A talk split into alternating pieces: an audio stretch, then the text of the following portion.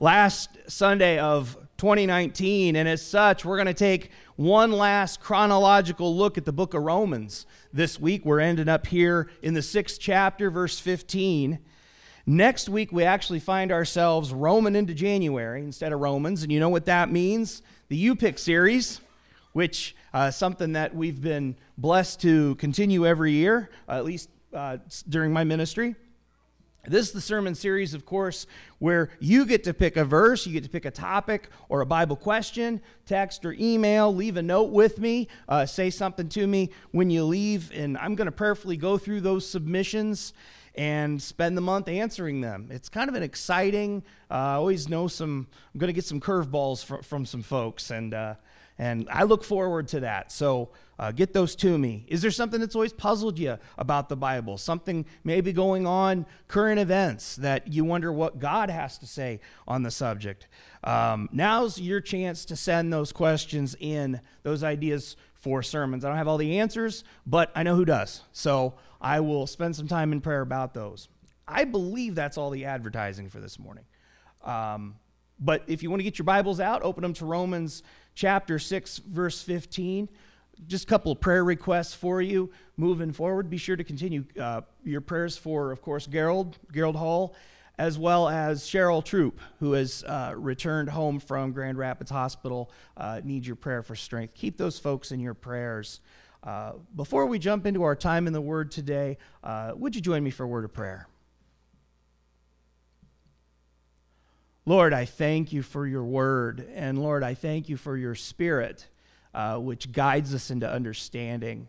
Lord, I pray today as, as we do open uh, our Bibles and, and have to hear what you have to say.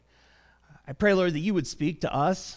I pray, Lord, that uh, the words that would come out of my mouth would be yours. I pray, Lord, that uh, we will be uh, people that have been brought together today in spirit and in truth, and that both those things would continue to guide us, Lord. I pray, Lord, that any biases I might have would be uh, put to the side. I pray, Lord, that you would clear our minds from distractions of anything going on uh, in the outside world and just focus on you and what your word has to say to us today. Lord, I thank you for, for each person that's here this morning. Uh, we've taken uh, the time aside to come together to not give up meeting together as your word says for us to do. Lord, we, we open our minds and our hearts to you this morning at Ferris Church. In Jesus' name I pray, amen.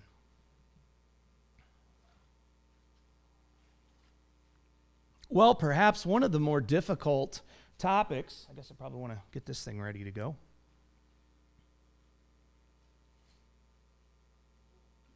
Oh.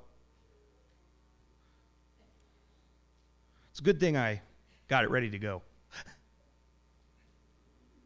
Do I have any more advertising I could throw at you in the meantime? No, that's okay. That's all right. Um, well, I'll go ahead and jump in here. One of the more difficult topics we could uh, discuss from our history as American citizens is, is maybe that of slavery, right? Do you recognize the date of September 22nd, 1862? Does that date mean anything to anybody? September 22nd, 1862 was the date during the Civil War in which President Lincoln signed the Emancipation Proclamation. I saw some people over here say along with me. This, of course, meant that on January 1st, 1863, each and every slave in the Confederacy was legally free. Important date in our nation's history. And think about it. Think about the difference this made and the difference of the way the information had to travel. This was a long time before the inventions of the social media tweet, right? No tweeting. A long time before cable news. Union soldiers would actually begin physically carrying hundreds of thousands of copies of, the, of this proclamation throughout the South, distributing them. It's incredible to think about the way information would have to travel. It's such a different time, right? Imagine getting the news. Imagine hearing this that you're no longer at the mercy of a fellow human master. Wow, I, I can't imagine getting that news. One that might have separated you from your family, chained you down, starved you, beat you, forced you into hard plantation labor, uh, subjected you to more of the worst conditions imaginable, treated you less than human, didn't even consider you to be human. Well, believe it or not, the news when it reached many of these slaves wasn't quite as immediately liberating as you might think. It's interesting to note, after Lincoln's proclamation issue, it would actually be another couple of years before, of course, the Civil War itself would end on American soil. Now, legal freedom had come to these people, but many of those first generation slaves never left their plantations. After all of this, many of these folks never left the cruelty of their old masters. And of course, uh, the, their old masters were just fine with that. And we might ask today, we might think, why didn't these slaves embrace their new freedom in droves? But ignorance is a powerful force. It's true. It's true. Uh, Chuck Swindoll cites one Alabama slave when asked what he thought about the president and his Emancipation Proclamation afterwards. Actually responded with these words I don't know nothing about Abraham Lincoln, except they say he set us free. And I don't know nothing about that neither. On January 2nd, 1863, you could have asked many a Southern field worker, Who's your master? And you could have seen the response. You could have seen uh, the proof in their lives of those legally freed men that they still considered themselves bound to those old masters. Maybe we have a hard time understanding this, understanding how these people could have remained, could have stayed ignorant on the plantation. But you know what's interesting? In continuing his thought process from the beginning of Romans chapter 6 on, we're going to pick up where we left off two weeks ago. Paul, the author here in Romans, makes it clear to us that in much the same way, people remain ignorant in the church too, to the old ways, to the old life before Jesus, before freedom. Follow with me here in verse 15 if you've got it, uh, your Bible's open, or I've got some of this text on the screen behind me. Paul says this He says, What then? Are we to sin because we are not under law, but under grace? By no means. Now, follow with me closely here. Do you not know that if you present yourselves to anyone as obedient slaves, you are slaves of the one whom you obey? either of sin, which leads to death, or of obedience, which leads to righteousness. Verse 17, but thanks be to God that you who once were slaves of sin have become obedient from the heart to the standard of teaching to which you were committed, and having been set free from sin, have become slaves of righteousness slaves of righteousness. Verse 19, he goes on I am speaking in human terms because of your natural limitations. For just as you once presented your members as slaves to impurity and to lawlessness, leading to more lawlessness, so now present your members as slaves to righteousness, leading to sanctification. For when you were slaves of sin, you were free in regard to righteousness. He continues here, verse 21. But what fruit were you getting at that time from the things of which you are now ashamed? For the end of those things is death. But now that you have been set free from sin and have become slaves of God, the fruit you get leads to sanctification and its end, eternal life. This is a big verse here. 23 For the wages of sin is death, but the free gift of God is eternal life in Christ Jesus our Lord. And we're going to stop there this morning in the text. Well, show of hands, how many of you are familiar here with uh, 623, this last verse we've read together? Uh, if you've heard that or been uh, familiar with that a time or two in your life, obviously, uh, obviously it doesn't take too many years uh, for many of us of being around Christianity uh, before we've maybe even committed this verse to memory, right? Romans 623. Would you say that out? Let's uh, let's go through that again. Would you say that out loud with me? Verse 23. For the wages of sin is death, but the free gift of God is eternal life in Christ Jesus our Lord. You might have learned that from another uh, translation years ago. there's power in this verse. There's a reason why we know it so well. It's the gospel, right? But I think while we truly, brothers and sisters, love the idea that God has a free gift for Christians called eternal life, I had this mindset for many years myself. I think while we love that, ooh, free gift, I'd like us to be honest this morning in considering the answer to this question Who's your master? Who's your master? We talked about this two weeks ago uh, in our message on Romans 6 about baptism. We asked, Are we living the baptized life? Are we fully in? Are we doing the work of God or are we doing the work of sin? Are we living in the ignorance of the world or in service to Jesus Christ? Well, Paul's continuing the thought process today. And if you're listening this morning and you call yourself a Christ follower, and yet you're still somehow fooling around and doing things you know that you shouldn't, actively, maybe daily, God's word has some bad news for you. Has some bad news for you. Uh, verse 19 says, Lawlessness leads to more lawlessness, doesn't it? Sin leads to more sin. Well, last uh, two weeks ago, we, we talked about this some more. We called it uh, Houdini's jail cell, if you remember. Sin is a trap. So we can say we come uh, to God's house on Sunday, but where are we staying all week long? What are we doing? Whom are we following? Who's your master? One preacher says, if you're doing things that you know are not right, and while I'm preaching or after the sermon or maybe sometime this week, the Holy Spirit brings these things to your attention. Number one, uh, we, we need to thank God that that voice is still in our ear, right? That's a good sign. That's a good thing. But echo the following complaint the church has more often than not lost this voice. We lose out on this voice. In too many of our churches, we don't even talk about sin. We don't talk about morality, right and wrong in the house of God. It's more what feels good. This guy concludes Brothers and sisters, if we don't talk about it, if we don't deal with sin, the world never will either. We have to talk about it.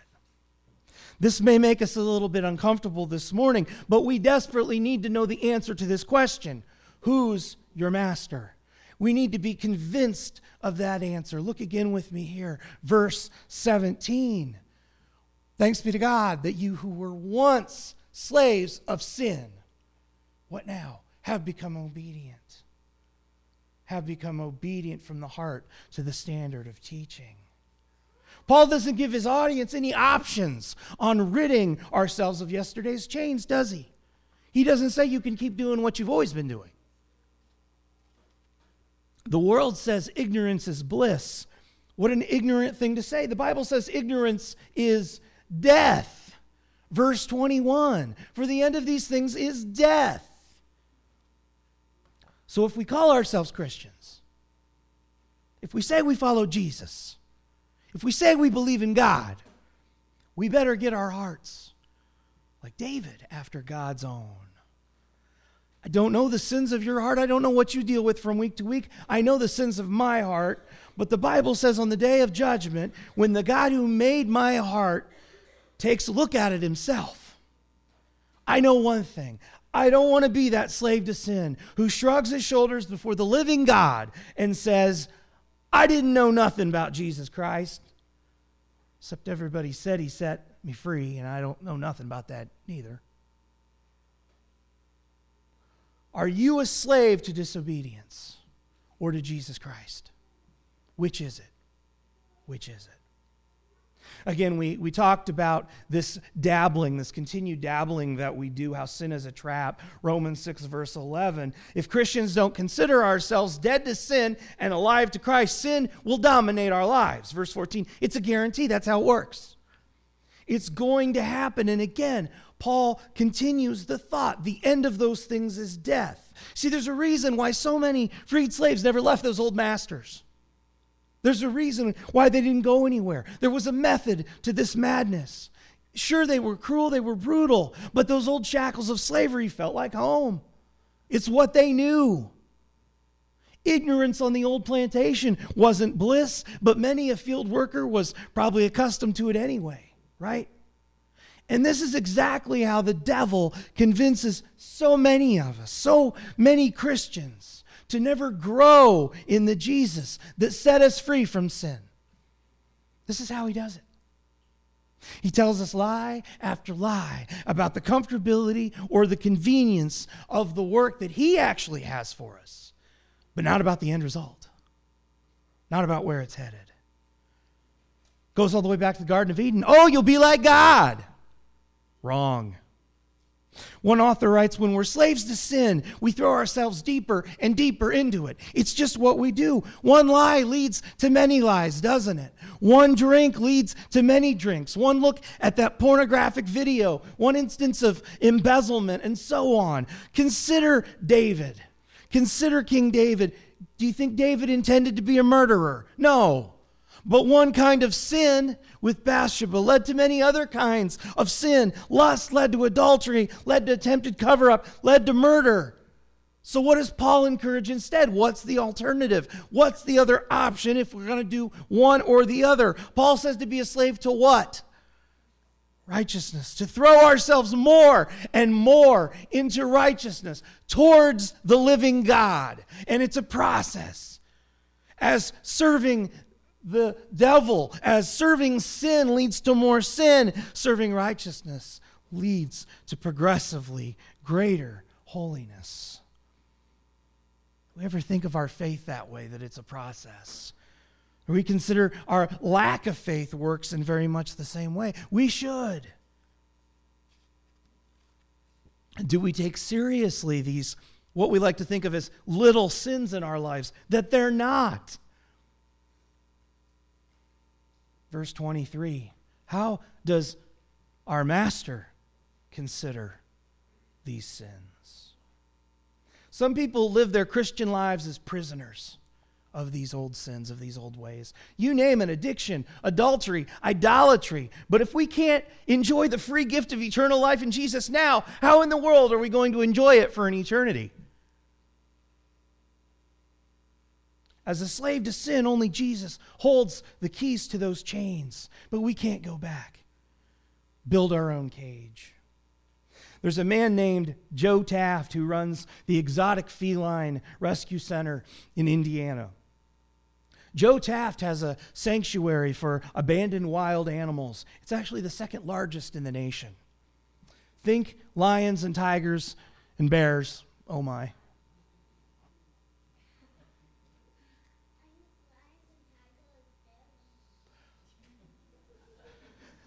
That's the only Wizard of Oz quote for today, as far as I can rem- remember.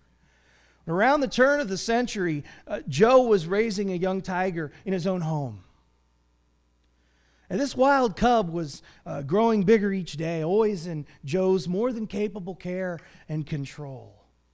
And that is until uh, Mr. Taft suffered a heart attack and underwent a quintuple, uh, quintuple bypass surgery. It's a hard word to say. I, mean, I can't imagine going through it. This left a young tiger not the safest roommate for a cardiac patient. If Garrett were here, I'd ask him how he would feel about that, you know. At this point, Joe's own home became an incredibly threatening environment for this weakened man. Well, what was his solution? Joe Taft, and this really happened, had a steel fence built around his couch and living area. He proceeded to recover behind bars while the growing tiger roamed freely through the house, the tiger strutting and roaring and keeping Joe a literal prisoner in his own home. Sin's a lot like that.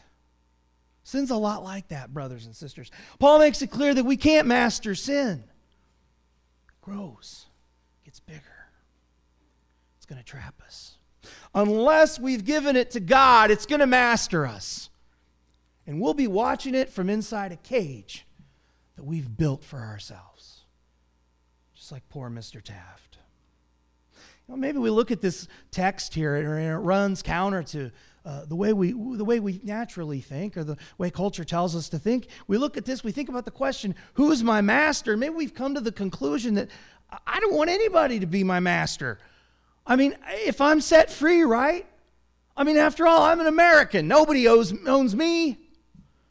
Why in the world would Paul want to go on to describe my relationship with God as master slave anyway? And first of all, uh, just, just as a heads up, this is this scripture is a couple days older than America. But we need to understand the history of slavery at this time, first century. It was a little more inclusive than a 21st century American understanding of slavery might be.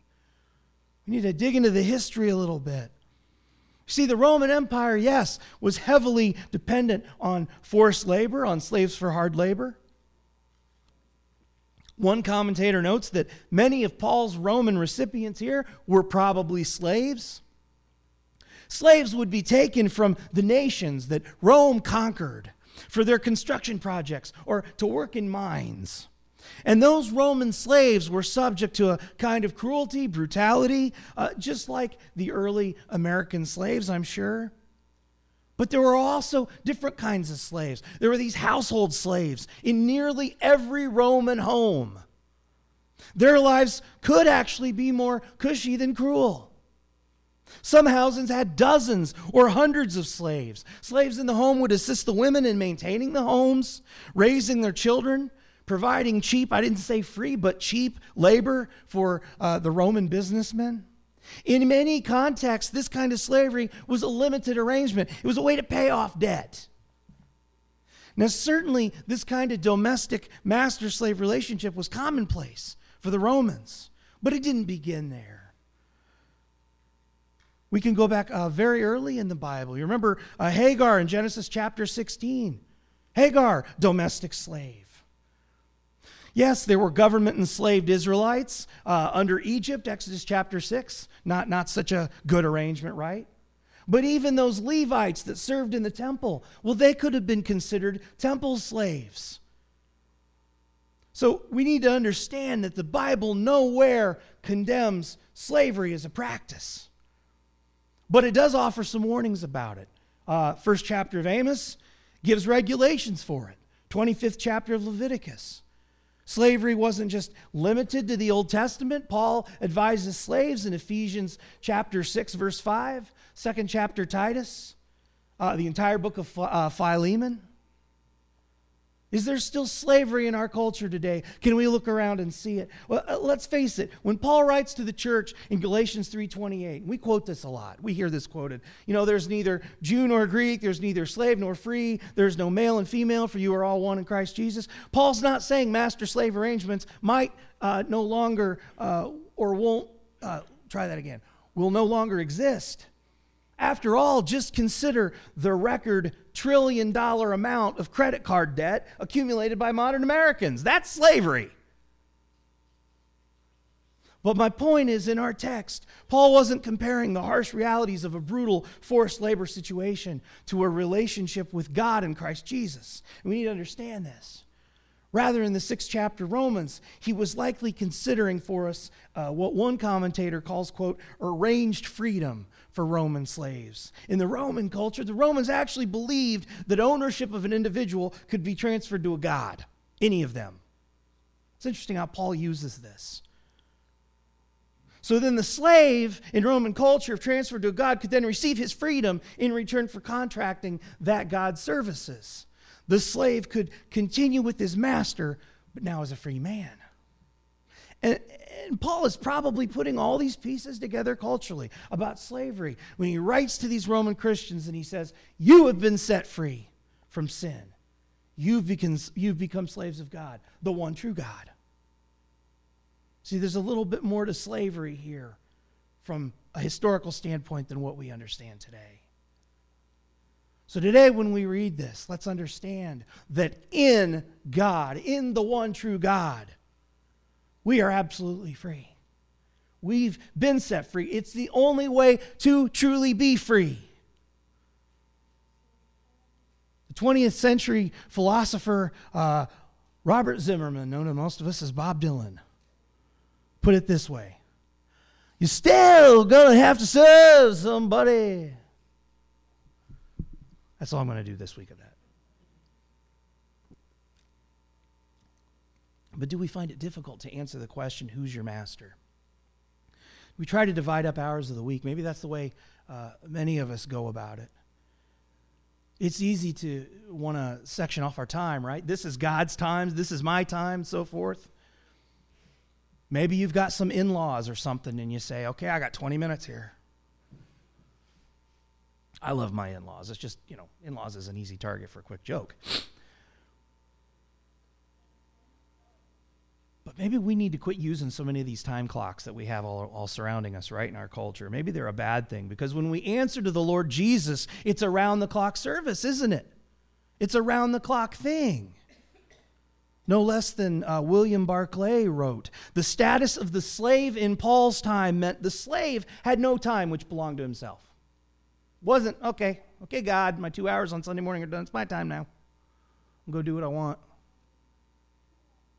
Barclay continues The slave had no moment when he was free. Every single moment of the slave's time belonged to his master, belonged to them. He was absolutely the exclusive possession of the master. There was no one single moment of his life when he could do it as he liked. And this is how it is impossible, as Jesus said, for a slave to serve two masters. It doesn't work. It doesn't work. So, how do we do this day in, day out? How do we serve somebody constantly? How do we continue to present members as slaves to righteousness? Remember, we began that discussion two weeks ago that each one of us needs to take an honest inventory in the faith of those things we can do, those things we can do with our minds, with our hands, with our feet that can glorify God. You remember uh, those of you who are here for that message? We talked through the idea that we have to start walking the Christian walk. It has to start there. Has to start uh, with those waters of baptism. Then we have to be faithful in that baptism because that's only the beginning until the Lord returns for us. Well, in addition, it's imperative that we understand this morning that at this point in the Christian walk, our members, as Paul refers to them, are no longer our own. They're no longer uh, belonging to us. As free slaves in Christ Jesus, these minds, hands, and feet don't get used for anything that doesn't glorify God. Yeah, it's difficult. It's also our calling. Maybe this week we can be honest with ourselves. Think about this. How does this work day in and day out in my life? Are there some parts maybe I've been keeping back, putting away for myself? When you leave worship, which way are your feet pointing on the way out the door? Let me explain what I mean by that. One author references uh, Jennifer Jarrett of uh, Massachusetts, who asked her two year old daughter, Catherine, Where are my slippers? Downstairs in the kitchen, Catherine replied. What are they doing there? her mom asked. Nothing, the daughter replied. They can't walk because they don't have feet in them right now. Sounds exactly like something uh, certain little kid I know might say. That's why I put it in there. I can hear her saying it when I won't say who, Catherine's right on the money when it comes to using your feet for your master. You have absolutely no way of going where God wants you to go without Him. You have absolutely no way of doing what God wants you to do unless you're doing it His way. You have no chance of being the servant God intends for you to be unless He's calling the shots, unless you realize your feet are His feet. Sometimes we use this expression in contemporary Christianity, right? I want to be the hands and feet of Jesus. We hear that sometimes. That lifts us up maybe in a song on the radio when it comes through our wireless Bluetooth speakers. But truly think about what it looks like, what it feels like, what it's going to be like in your life to truly be those hands and feet of your Master Jesus. Unlike what some preachers might tell you, it may not mean standing tall and proud on the side that's culturally and commercially and politically convenient and correct in the United States of America today. Instead, it means hanging on a cross with nails driven through. That's where my hands, my feet are headed if I'm following Jesus Christ. Amen? That's what's best for me in service to Jesus. I know this. Who's your master? Who do people see when they look at you? Is it sin or is it the Savior? Who's your God? My dad said one time, I can tell you who your God is. It's who do you turn in your time of need? Who do you turn in your time of need? Is it whiskey? Is it a pill? Is it uh, adult video? Sinner the Savior? just a few days, we're going to drop a, literally a big ball at midnight in front of a million people in Times Square, New York, on New Year's Eve, uh, 2019, 2019. Has anybody uh, been there? Anybody ever been to New York and seen that at Times Times Square? It's incredible, significant day.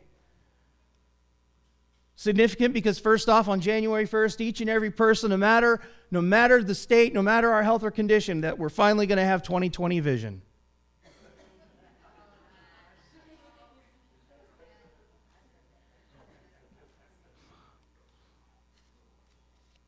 I couldn't help myself. It was too terrible not to say.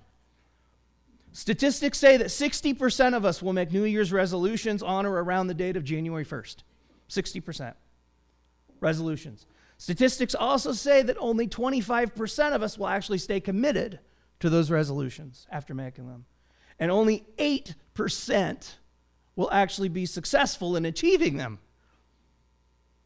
But the problem with making New Year's resolutions, often we find, we, have talked about this before, is resolutions are typically all about us. They're typically all about what we think we can accomplish. But that's not Bible. Bible, in contrast, is all about Master Jesus, Master Jesus Christ, and what He is accomplishing through us.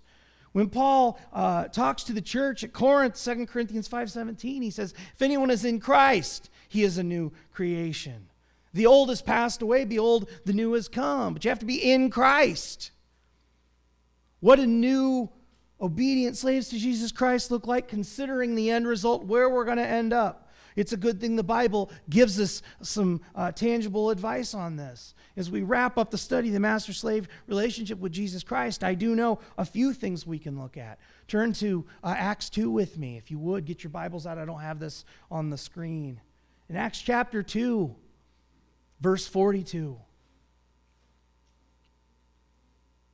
There are four big things here, biblically speaking, that Christians are called to continue because it's what Christ continues, it's where Christ is working. God's word says this about the church. Again, this is after the repent and be baptized part in Acts 2:38 and we get up to this. Acts 2:42 and they devoted themselves to the apostles' teaching and the fellowship to the breaking of bread and the prayers. I'm not talking about the plan of salvation here. I'm not uh, even talking about our mission to the world. But if you've fallen back into some of your old ways, if you've fallen into a season of impurity and lawlessness, you need to get back to Master Jesus. And this is a fantastic first century way in which you can do that. Master Jesus works through our time in the Word, time with other Christians, time at the communion table, time with the Father. It's good enough for the early church of Christ. And I believe it's good enough for this Church of Christ. These four things we must continue in. Call yourself a Christian, remain faithful, obedient from the heart to the standard of teaching, verse 17, to which we were com- uh, committed. It's imperative that we spend our time this way. Whatever ball that we might drop uh, come New Year's and beyond, let's not let go of this one. It's a big one. Verse 18, again, back to our text this morning, says, Having been set free from sin, we've become slaves of righteousness. And while I was trying to think of an appropriate illustration to sum this message up, specifically this verse, uh, the following dawned on me. A much better speaker than myself, I know this uh, to be true, said the exact same thing to another group of God's people in Scripture. And you know what? He was even a Joshua. Uh, could you turn with me again to another place in your Bibles? Joshua chapter 24, verse 14. I'd like to close with this this morning. A little bit of context for this. In this text, Joshua is giving his final address to Israel. And he's reminding them that the people of God aren't ever going to choose between serving God and having personal freedom. Those are not the two options. Our choice is always going to be between serving one true God and serving all the other gods before us. And we've got a whole world of them. Read this text along with me Joshua 24, verse 14. Now, therefore, fear the Lord and serve him in sincerity and in faithfulness. Put away the gods that your fathers served beyond the river and in Egypt and serve the Lord. And if it is evil in your eyes to serve the Lord, choose this day whom you will serve. Whether the gods your father served in the region beyond the river, or the gods of the Amorites in whose land you dwell. But as for me and my house, we will serve the Lord. I challenge you in all that you do, you and your house, serve the Lord. Serve the Lord. There are so many other gods, there are so many other things that are vying for that spot in your life, that place in your heart. Serve the Lord. And I've borrowed this following challenge because I think it's a good one as we're asking ourselves this morning not just whom we serve, but how we're going to serve Him better. How are we going to do this? Not just because it's a new year, but because He's made us new creations. Will you make a choice this week, brothers and sisters, not to walk in the deadness of sin, to walk in the gift that God has given you, to walk in everlasting life in Jesus Christ our Lord? to serve the Lord, to follow God's call, once made to the Israelites, God's call once made to the Romans, God's call today too to the folks at Ferris Church of Christ. To say, for me and my house, we will serve the Lord. That's the challenge in all that you do. Will it be the devil or will it be the Lord at your call? Let's pray.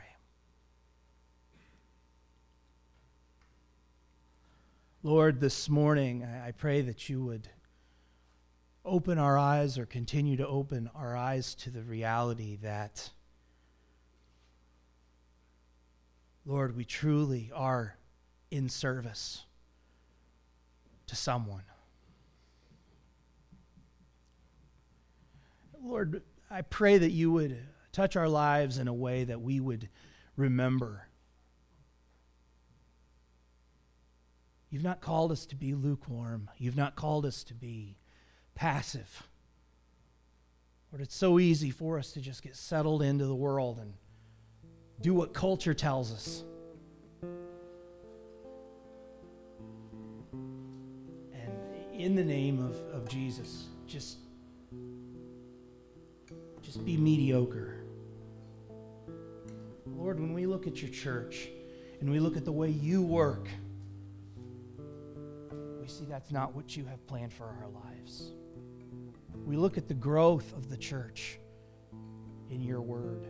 We look at what the church was doing, and we see it was you at work. We see it was you at work in those prayers. Oh, Lord, how we need prayer, how we need to grow in prayer as people of prayer, how we need to listen to you Lord, I pray that you would work in us. Speak to us. Help us to be people that want to hear from you. Help us to be people that will not give up meeting together. Help us to be people that the first day of the week come and share in communion.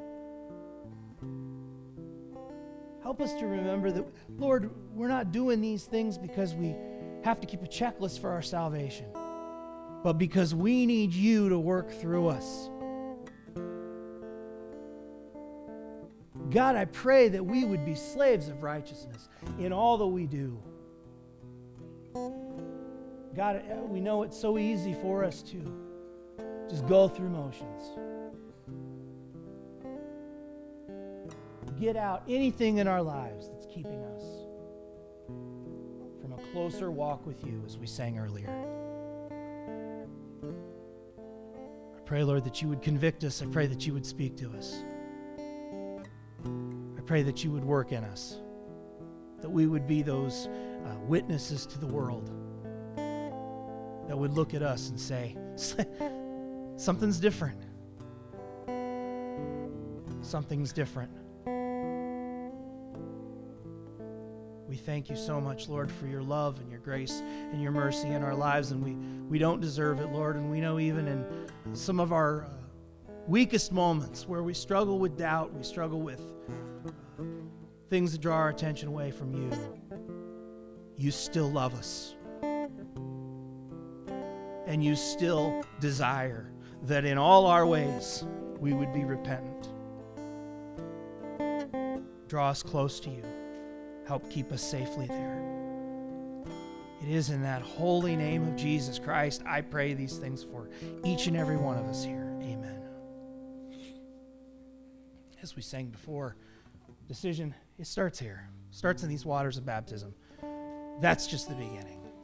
I might say that every Sunday morning uh, as long as I minister uh, because I think we need to hear it. We need to hear it that it begins here but that's just the beginning.